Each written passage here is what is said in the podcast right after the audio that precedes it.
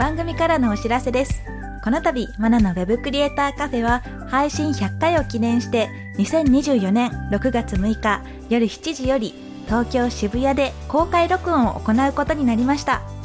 公開録音の詳細は番組詳細欄のリンクよりご確認ください。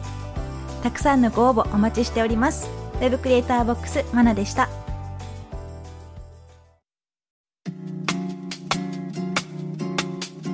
マナの Web クリエイターカフェ。 Web デザイナーで Web クリエイターボックスを運営しているマナです。 Web 制作を勉強中の駆け出しちゃんです。この番組では Web コンテンツ制作で役立つ知識やノウハウ、キャリアのお話をしていきます。今回のテーマは Web 制作会社の採用事情です。ゲストには株式会社いろこと代表取締役の岡里健介さんにお越しいただきます。駆け出しちゃんはいろことさんの ピーアール 漫画を描いてたんですよね。そうなんですよ。ひゃくわの漫画も完結しまして、あ、ちょっとお仕事でもなんか描いてみたいなってツイッターでチラチラっとしていたらですね、お声掛けくださったんです。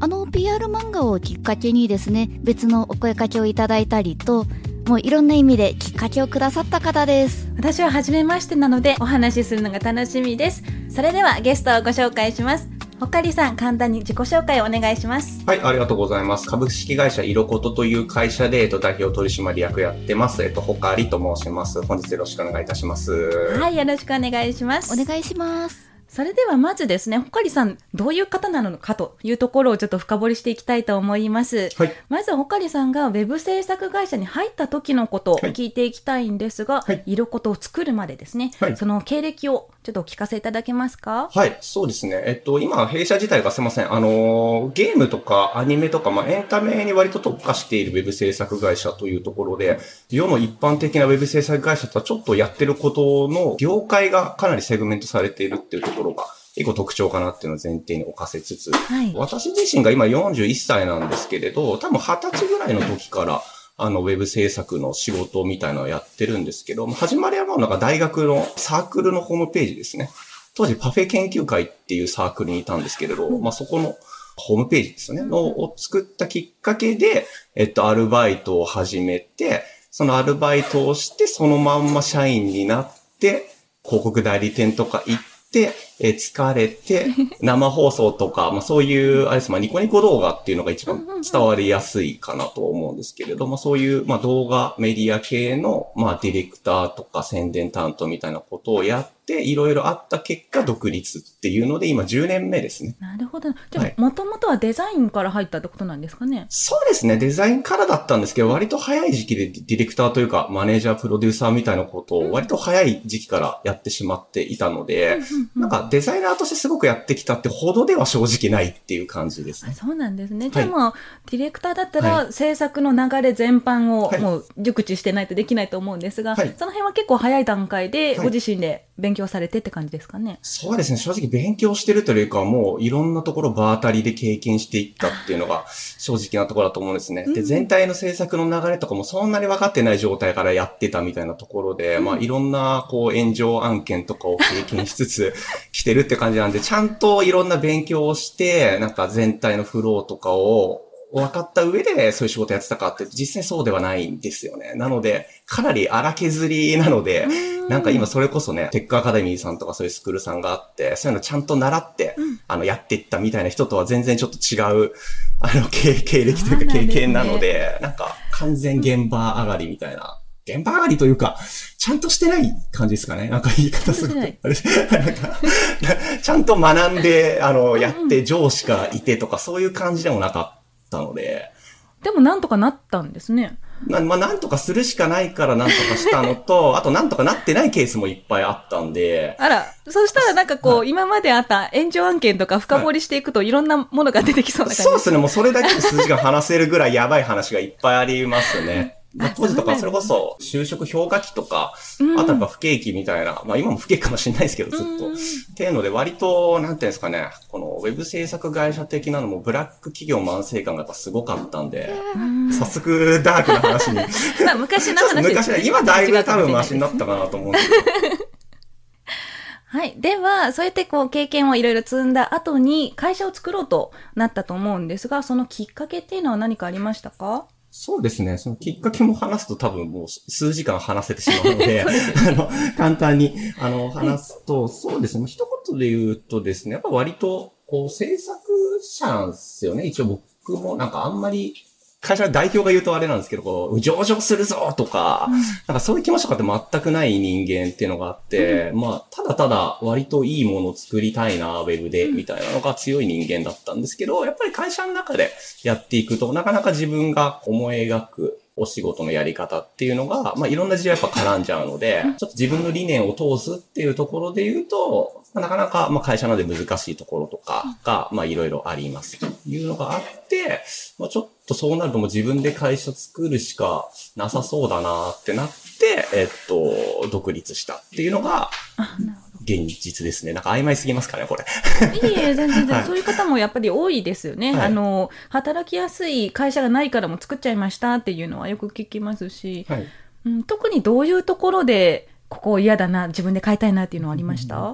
まあやっぱ決定権の部分が大きいんじゃないですかね。例えば過去で言うと、その自分がやった仕事じゃないですけど、うん、チームが半年間ぐらい頑張って作ったサービスがありますっていうのを、例えばやってたんですけど、じゃあ、その会社の方が半年やったとか別に知らないけど、それはなんか俺の中で違くなっちゃったからそのサービスは終了ですみたいなこととかが起きちゃったりするんですよね。うんうん、ってなると、働いてる人ってこの半年間何だったの俺みたいな人たちっていうのが、まあ、うん、これ僕の経験じゃないですけど、うん、まあそういう人を横目で見ていたりとか、うん、あとはまあその自分として仮に正しいと思ってることを言っても、上が正しくないって言ったらそれが正しくないことにやっぱなっていきがちになっちゃうんですよね。もちろん会社さんとか、うん、いる人によって変わると思うんですけど、っていうのをまあ結構細かく目の当たりにしてきたっていうところですね。うんうん、あとはそれこそ上場会社とかに割と長いこといたんですけれど、まあどうしても上場会社になると、なんていうんですかね、やっぱ成長を絶対しなければいけないですよね。うんうん、半永久的な成長を言っちゃえば市場に約束しなきゃいけないみたいなポジショニングがどうしてもやっぱ出がちになってしまうので、そうなると、言い方難しいんですけど、制作物の質云々というよりかはいかにこう、利益を最大化させて、市場にパフォーマンスできるかっていうところが、どうしても、なんて比重としては多くなってしまいがちっていうところがあるので、まあ、それはそれで正しいと思っているんですけれど、自分としてそっちをめちゃくちゃやっていくぞとか、なんか世界に羽ばたくぞっていう気持ちはちょっといろいろ働いて、自分の価値観的にはそっちじゃないなという考え方になったんですけれど、まあ、それをやろうと思うとやっぱなかなか、その会社の中だと、ちょっとまあ実現がいろいろ難しい問題も出るなと思ったので、うんうんうん、まあ、ちょうどその時はさんじゅっさいぐらいだったんですけど、まあ、ここで自分でチャレンジしてみないと、じゅうねんごだとちょっと厳しそうだな、みたいな思ったっていうのがあって思い切って。そうですね。さんじゅっさいくらいで、はい、あの、私もさんじゅうちょいぐらいで、はい、あの、自分の会社作ったので、はいはいはい、それくらいが、はい、転機になったりしますよね。まあ、割とアラサーぐらい考えちゃいますね。そうですよね。割となんか、世の人、みんなそうだと思うんですけどね。はい、そうですよね。じゃあ、今、いろこたさんだったら、社員の方とかも、結構意見を通りやすい感じになってるんですかね。はい、まあ、そうですね。ここで通りづらいって言いづらいですよね、多分ね。まあまあ、割ともちろん、あの、意見ちゃんと、あの、うん、言ってもらえるような環境を、まあ、私としては作ってるつもりでは。あ、なるほど。まあそれが一番いいですよね。はいはい、じゃあ採用についても聞いていきたいと思います。これ駆け出しちゃんが結構気になるんじゃないかなと思うんですけど、はい、じゃあちょっといろいろ聞かせていただきたいと思います。はい、ウェブ制作の経験があまりない駆け出しの方からも応募が来ていると思うんですけれども、はい、そういった駆け出しの方のポートフォリオはどのあたりを見てますか？そうですね。その、基本的には全部見てます。で、ここを重点的にっていうところもあるかもしれないんですけど、はい、意識して見てるかっていうと、そんな多分意識してなくって、本当全体どんな感じかなっていう漠然とした言い方なんですけど、まあ、スキルレベルはまずやっぱ見ますよね。デザインだったら、基本的なデザインできてるかな、みたいな、カーニングの意識あるかなとか、なんかあの、情報の空間の扱い方ちゃんと慣れてるかなとか、あとはどれぐらいこれ向き合ってんのかなっていうのって、やっぱりまあ見えてくるかなっていうふうに思うので、なんかそこの意図見ていきますかね。このポートフォリオを作って、っていう人はどういう考え方でこれ作ったのかなっていう感じで見ていきますよね。で、人によってはこの人多分何も考えてねえだろうなみたいな、とりあえずポートフォリオを作れって言われたから作ったかこれはっていう人と、はい、あ、割と自分的にはここがアピールポイントだからそこを強調してきているのがこの人とかっていうのがポートフォリオを見ると結構見えてくるので、そこを見てますかね。その意識があるかどうかっていう感じですかね。やっぱり駆け出しの方になるとスキルレベルめちゃくちゃ高いっていうのは可能性としては低いと思うんですよね。うん、はい、ってなると、まあ、どんだけのポテンシャルがあるかっていう見え方になってくるので、うんうん、その技術じゃないところというか、その相手に対して何を伝えようとしているのかっていうところを見てますかね。ポートフォリオからもそういったものがもう滲み出てるんですね。滲み出ると思いますね。そう、なんか滲み出てるものが分かるですかね。そうですね。まあ、要は自己紹介みたいなもんじゃないですか。私こんな人でこんなことできますっていうのを相手に伝えるものがポートフォリオなのかなっていうふうに思っているんですけれど、はい、まあ、割と性格は出るとか、うん、ポートフォリオで例えばですけど、私はダンスがめっちゃ趣味ですみたいなのが全開に出てると、うん、うん、とかはなりますよね。いや、ダンス好きなのはわかるんですけど、その方入った時にそれをどういうふうに活かせるんですっけ、そのダンスってとかなっちゃうんですよ。なんか、なんかダンスろくねん頑張ってましたとかだけ書いてあっても、おーおーとはなっちゃうんですよね。なんか、例えばそれしかないんだとしても、ダンスろくねんやった経験と、今ウェブ制作をやってる経験っていうところをこういう風に混ぜると、多分その会社に入った時にこういう活かし方が私できると思ってるんです。みたいのが、まあ、ポートフォリオじゃなくてもいいんですけど、何かしらの形で伝わるようになってると、あ、この人大丈夫そうだなって思えると思うんですけど、ただただ情報が羅列してあるだけだと、ちょっと厳しいのかなっていう見え方になっちゃったりとかしますし、逆になんかこうどういう力をこういうことをしたいから身につけてきましたみたいな話がちゃんとあると、なんかあの技術力が低くても、あ、なんかこの人勉強していけそうだなみたいな感じになるので、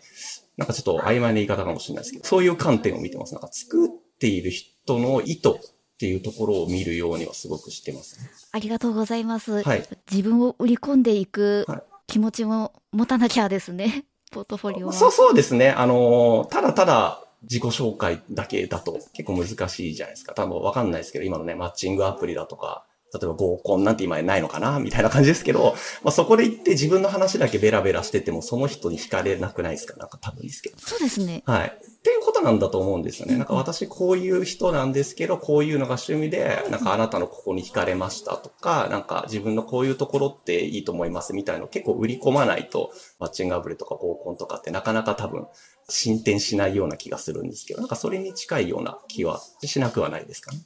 ありがとうございます。はい。それでは、えっと、駆け出しの方ですと、あの、スクール卒の方もいるんじゃないかなと思うんですけれども、はい、例えば、あの、どこそこのスクール出ましたって書いてあった場合は、はい、そのスクールまで調べますか？そうですね。もう基本全部調べますね。正直、スクール名知らなかったらググって検索してみるっていうところまでやってますね。はい。なんで、だからどういうスクールで、どういう考えを持ってこの人はこのスクール行ったのかな、みたいなところを想像して見るみたいなのはやってるかなと思います。うん、はい、私が例の昔のあのスクールを書いていたら、ほかりさんは調べて、ああ、壺とか買っちゃうタイプなのかなって思うのかもしれないんですね。そうですね。正直思うかもしれないですね。駆け出しのなんか一通り見ているんで、はい、ああ、ちょっと難しいかなと思っちゃうかもしれないですね。そういうスクールの方だと。なるほど。もう応募先にどう思われるかも考えて、はい、書かなかったらそれはそれでまずいですかね、はい、どうやって勉強したのあってなっちゃうかも。ああ、どうなんでしょうね。いや、なんかその言い方ないですけど、駆け出しちゃんの漫画見た後と多分書いた後と前って多分印象違うんだと思うんですよ。例えば駆け出しちゃんとかって割とスクールとしては正直、そう、なんか、ああ、微妙だったみたいな、感想としてはそういう感想を持たれてるって漫画だったのかなと思うんですけれど。そうですね。なんかそこに気づけてる人だと、逆にいいなって思いますよね。ただただそこで、わかんないですけど、テンプレの営業メールとかをいっぱい送っていく人だと、まあ、それは僕らからしたら印象は良くないわけですよね。はい、なんですけど、例えばそういうスクール入って、で、あ、なんか著作権大事なんだとか、あ、なんかテンプレでただただやっちゃダメなんだっていうことに、その経験を持って気づいた人っていうのは強いんだと思うんですよね。はい、うん、痛い勉強だったかもしれないですけどね。ただ、ね、やっぱそれによって気づけたりとか見える世界ってあるじゃないですか。はい、なんか大事なのは、変なスクールに行って仮にしまったとしても、そこから何を得られたかっていうところですよね。かけらしさんってそこに対してあれじゃないですか、そこでこういう漫画を描かれたりっていうところで、そのちょっとうまくいかなかった経験っていうのをどう生かすかっていうのを考えてアクションを取られた方じゃないですか、うんうんうん、っていうのは僕はすごい素晴らしいことなんだと思うんですよね、うんはい、なので仮にダメなスクールだっていうのが後で気づいちゃったとしても、はい、じゃあなんで自分がそうやってしまったのかっていうのと、そこの経験を通してどうしていきたいのかっていうことが言えればそれは OK なんじゃないかなと思います、はいはい、言い方なんかトゲあったらすいませんって感じです。いやいや全然、はい、むしろあの、はい、今までの自分の行動をちょっと認めていただけたようで、はい、嬉しいです。いやいやでも素晴らしいと思います。やっぱあのほとんどの人ってやっぱそこで折れちゃうんですよ。あのやっぱ、うん、あなんか騙されてしまったみたいな感じとか、うん、自分が行ったスクールはダメだったんだっていうのを気づいて、うん、そもそも全てフェードアウトしちゃうっていう人の方が正直多いので。そうですね。私もほぼそんな感じだったんで、はい。そこから次のアクションにつなげられる方っていうのは。やっぱ何かしらどっかでうまくいくんじゃないかなと思いますね。そこから次に行けるかどうかなので、なんかあのこれ聞いてる方でもそういう方いらっしゃったらこう折れずにというか、はい、あの悪く考えたらいくらでもやっぱ考えられちゃいますし、ただそれをいかに糧にして次行くかっていうふうにやらないとやっぱり人生って良くなりづらいかなと思うので、なんかもしこれ聞いてる方でそういう方いらっしゃったら折れないでください。あの何事もあの。糧にならない経験はないと思うので、まあ、もちろんそういうスクールに行かないようにするのはすごく大事だと思いますなんですけど、あの、もしそう言ってしまってもそこが失敗だと思うんですけど、その失敗を次に活かせるようにやっていっていただけるといいのかなと思ってますね。ありがとうございます。これ仮にあのスクールが割といい感じのスクールだったとしても、はい、そのカリキュラムで満足せずに、できればプラスアルファで自分でこういうこともやりましたっていうことをアピールできると、評価高そうですか？そうですね。逆にそれがないと厳しいんじゃないかなっていうのは正直思います。言っちゃうとやっぱスクールの内容の課題をやったからじゃあ就職できますっていうのが約束されてるわけじゃないじゃないですか。はい、正直。すごい難しいと思うんですけど、受験とかでも多分学校の勉強を真面目にやってたから東大受かりますかっていうと別に受かんないじゃないですか。はい、そこに対して、じゃあどういう問題が出て、なんかどういう競合の人たちがいて、そこに対して自分なりにどういうその勉強をしてアプローチしていくかっていうのを考えないと多分実現したい人生って前に行かないかなっていうふうに思うので、スクールはあくまでもそこの、なんていうんですかね、情報を得るための一つの手段でしかないと思うので、はい、その手段を得て、えっと、自分としてどう考えるかってとかセットでないと、やっぱり難しいかなと思います。やっぱ制作なんでより、ですよね。やっぱそれこそ今 エーアイ の話題とかめちゃくちゃ話題だと思うんですけど、うん、じゃあ簡単なウェブサイトだったら Wix とかで作れるよねとか、うん、エーアイ でコード書いてくれるよねって話になっちゃうんで、多分なんか言われたことやれますだと、やっぱちょっと難しいんだと思うんですよ。入社するのもちょっとハードルあると思いますし、入ってからも結構難しくなっちゃう可能性が高いと思うので、あの、スクールで得た経験を自分としてはこう活かせると思ったんでこうしましたっていうところまであると、はい多分その就職の内定もらえる率がぐっと上がるんじゃないかなと思います。そうですね。今もテックアカデミーさんで学び直しさせていただいてるんですけども、もうこの経験だけでも満足せずに、そうですね。終わった後もいろんなアヒルちゃんのサイトを作っていきたいです。いろんなアヒルちゃん。はい、ちょっと限界が来たみたいですね。限界が来ました。次行きましょう。次行きましょう。はい。かけらちゃん結構参考になるお話を聞きましたよね。はい。人生にも通ずる何か学びのようなもの、教訓を教えていただきましたけど、ここでですね、ちょっと思ったのが、スキルとかじゃなくて、その人となりも重視しますよっていうふうにおっしゃってたんですけど、それってどういうふうに判断してます？まあ難しいところですよね。難しいですよね、うん。難しいところだと思います。ただそのポートフォリオを見るとやっぱ何かしらのアウトプットがあるので、うん、やっぱさっきもなんかどういう考えを持ってその人がそのアウトプットしてるのかなっていうところで、うん、その考え方みたいなところはなんとなく見えてくるかなっていうのはあるので、うん、そこで、その人柄とかもちろん話さないとわからないっていうのはあるんですけれど、ねうん、まあ、性格わかるじゃないですか。例えばですけど、ポートフォリオって英字で書いてあるけど、ポートフォリオのスペルが例えば違ってるとかっていうのが、あの、よん、ごこある人だと、多分チェック能力は低いんだなっていうふうに思いますよね。例えばですけど、うんうん。とか、あとは自己紹介文みたいなところがあった時がに行ぐらいで終わってる人と、うん、やっぱじゅう行ぐらいある人だと、まあ、ただただ文字が長いじゅう行とかっていう話は別ですけど、うん、なんか、私は何々で何々してました、終わりとかなると、やっぱそこでその人に魅力を持ってって言われてもちょっと難しいですね、うんうん、ってなると、読む人がどういう考えで自分を見るかっていうところまで多分想像は及んでないんだろうなっていう見方をしちゃいますよね、うんうん、っていうのがあるので、それ一個あるからはいダメとか、うん、この人超いいとかじゃないんですけど、まあポートフォリオあるといろんなところでそれを判断できる情報があると思うので、それを見ますかね。で、それ相対的に見て、ただですけど、あの、さっき言ったポートフォリオのスペル違いとかじゅっこ以上はさすがにありすぎだろうってなったら、さすがに仕事やった時にミスが多すぎるんで、そうすると他の冗長がカバーしなきゃいけない領域が増えちゃうってなると、結局時間がどんどん必要以上の時間かかるって話になっちゃうんで、ちょっとお雇いするの難しくなっちゃいますよねっていう考え方に、まあ、なっちゃうとかが例えばありますし、逆にいい例で言うと、えっと、スキルはちょっといまいちなんだけれど、この人はこういうことを伝えようっていう気持ちがかなり見えるな、みたいなところがあると、その人ってなんかできるんじゃないかっていう考え方は持ちます。はい、なんで、両方見るんですよ。こういう今のはポジティブ観点で見ていきますし、さっきの誤字脱字とかなっちゃうとネガティブ関連で見てくるみたいなところっていうのがあるので、その両局面で見て、実際仕事で入社していただいたときに一緒にやっていけそうかどうかっていうところを想像して見ていくっていう感じになりますかね。なるほど。一緒に仕事を一回してみないとちょっと見えてこないところもあると思うんですね。そうですね。こう海外だったらインターンがもう主流で、はい、一緒にちょっと働いてみて何週間だって何ヶ月だったり働いてから採用っていうことがよくあるんですけど、はい、そういったインターンとかは今までしたことありますか？そうですね。結構やっていて、じゃあアルバイトから入っていただく方が結構いらっしゃったりするんですけど、うんうん、インターン実施でインターンやった人がそのまんま弊社に入ってくるっていうケースもありますね。で、まあ、できたらやっぱりインターンとかそういうのを通して、えっと、入社していただきたいなって気持ちはもちろん、まあ、強いっていうのはあります。やっぱ分からないですもんね、お互い。そうです。ただなかなかインターン募集ってだけ言うと、やっぱ来る方限られてしまったりとか、やっぱしちゃうっていうところがあるのと、うん、そうですね、やっぱり、日本だとインターンっていうとなんか、なんていうんですかね、就職ゼロ時面接化してるみたいなところが、あの、あるのかなっていう感じがしているので、うんうんうん、そうですね、ちょっと僕らみたいな会社だと積極的にインターン募集みたいな感じがちょっとやりづらいところあるかもしれないですね。そうなんですね。はい。大学の紹介とかでインターンの方に来ていただいたりとかは、毎年やったりとかはさせていただいてます。うんうんうんうん、私は結構海外で就職してっていう、もう海外での就労経験の方が長かったんですけど、海外だったら自分の意見意見を言えて提案ができるような人じゃないとちょっと難しいっていうのがまずあるんですね、はい、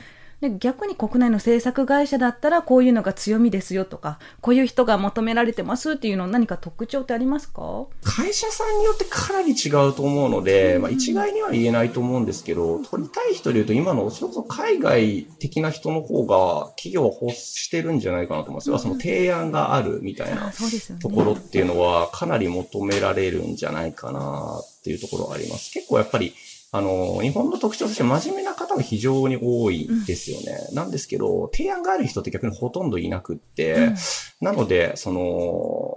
提案力っていうんですかね、自分のここ辺がいいんだってアピールがやっぱ強い方っていうのは割とこう有利になりやすいんじゃないかなって気はします、うんうんうん、だから提案力がないとしても自分のこういう経験がこうなんでみたいなのをちゃんと説明できる能力っていうんですかね。なるほど。うん。なんか自分の特徴というか売り込めるところと自分がその会社とかに入った時どうメリットを出せるかっていうことを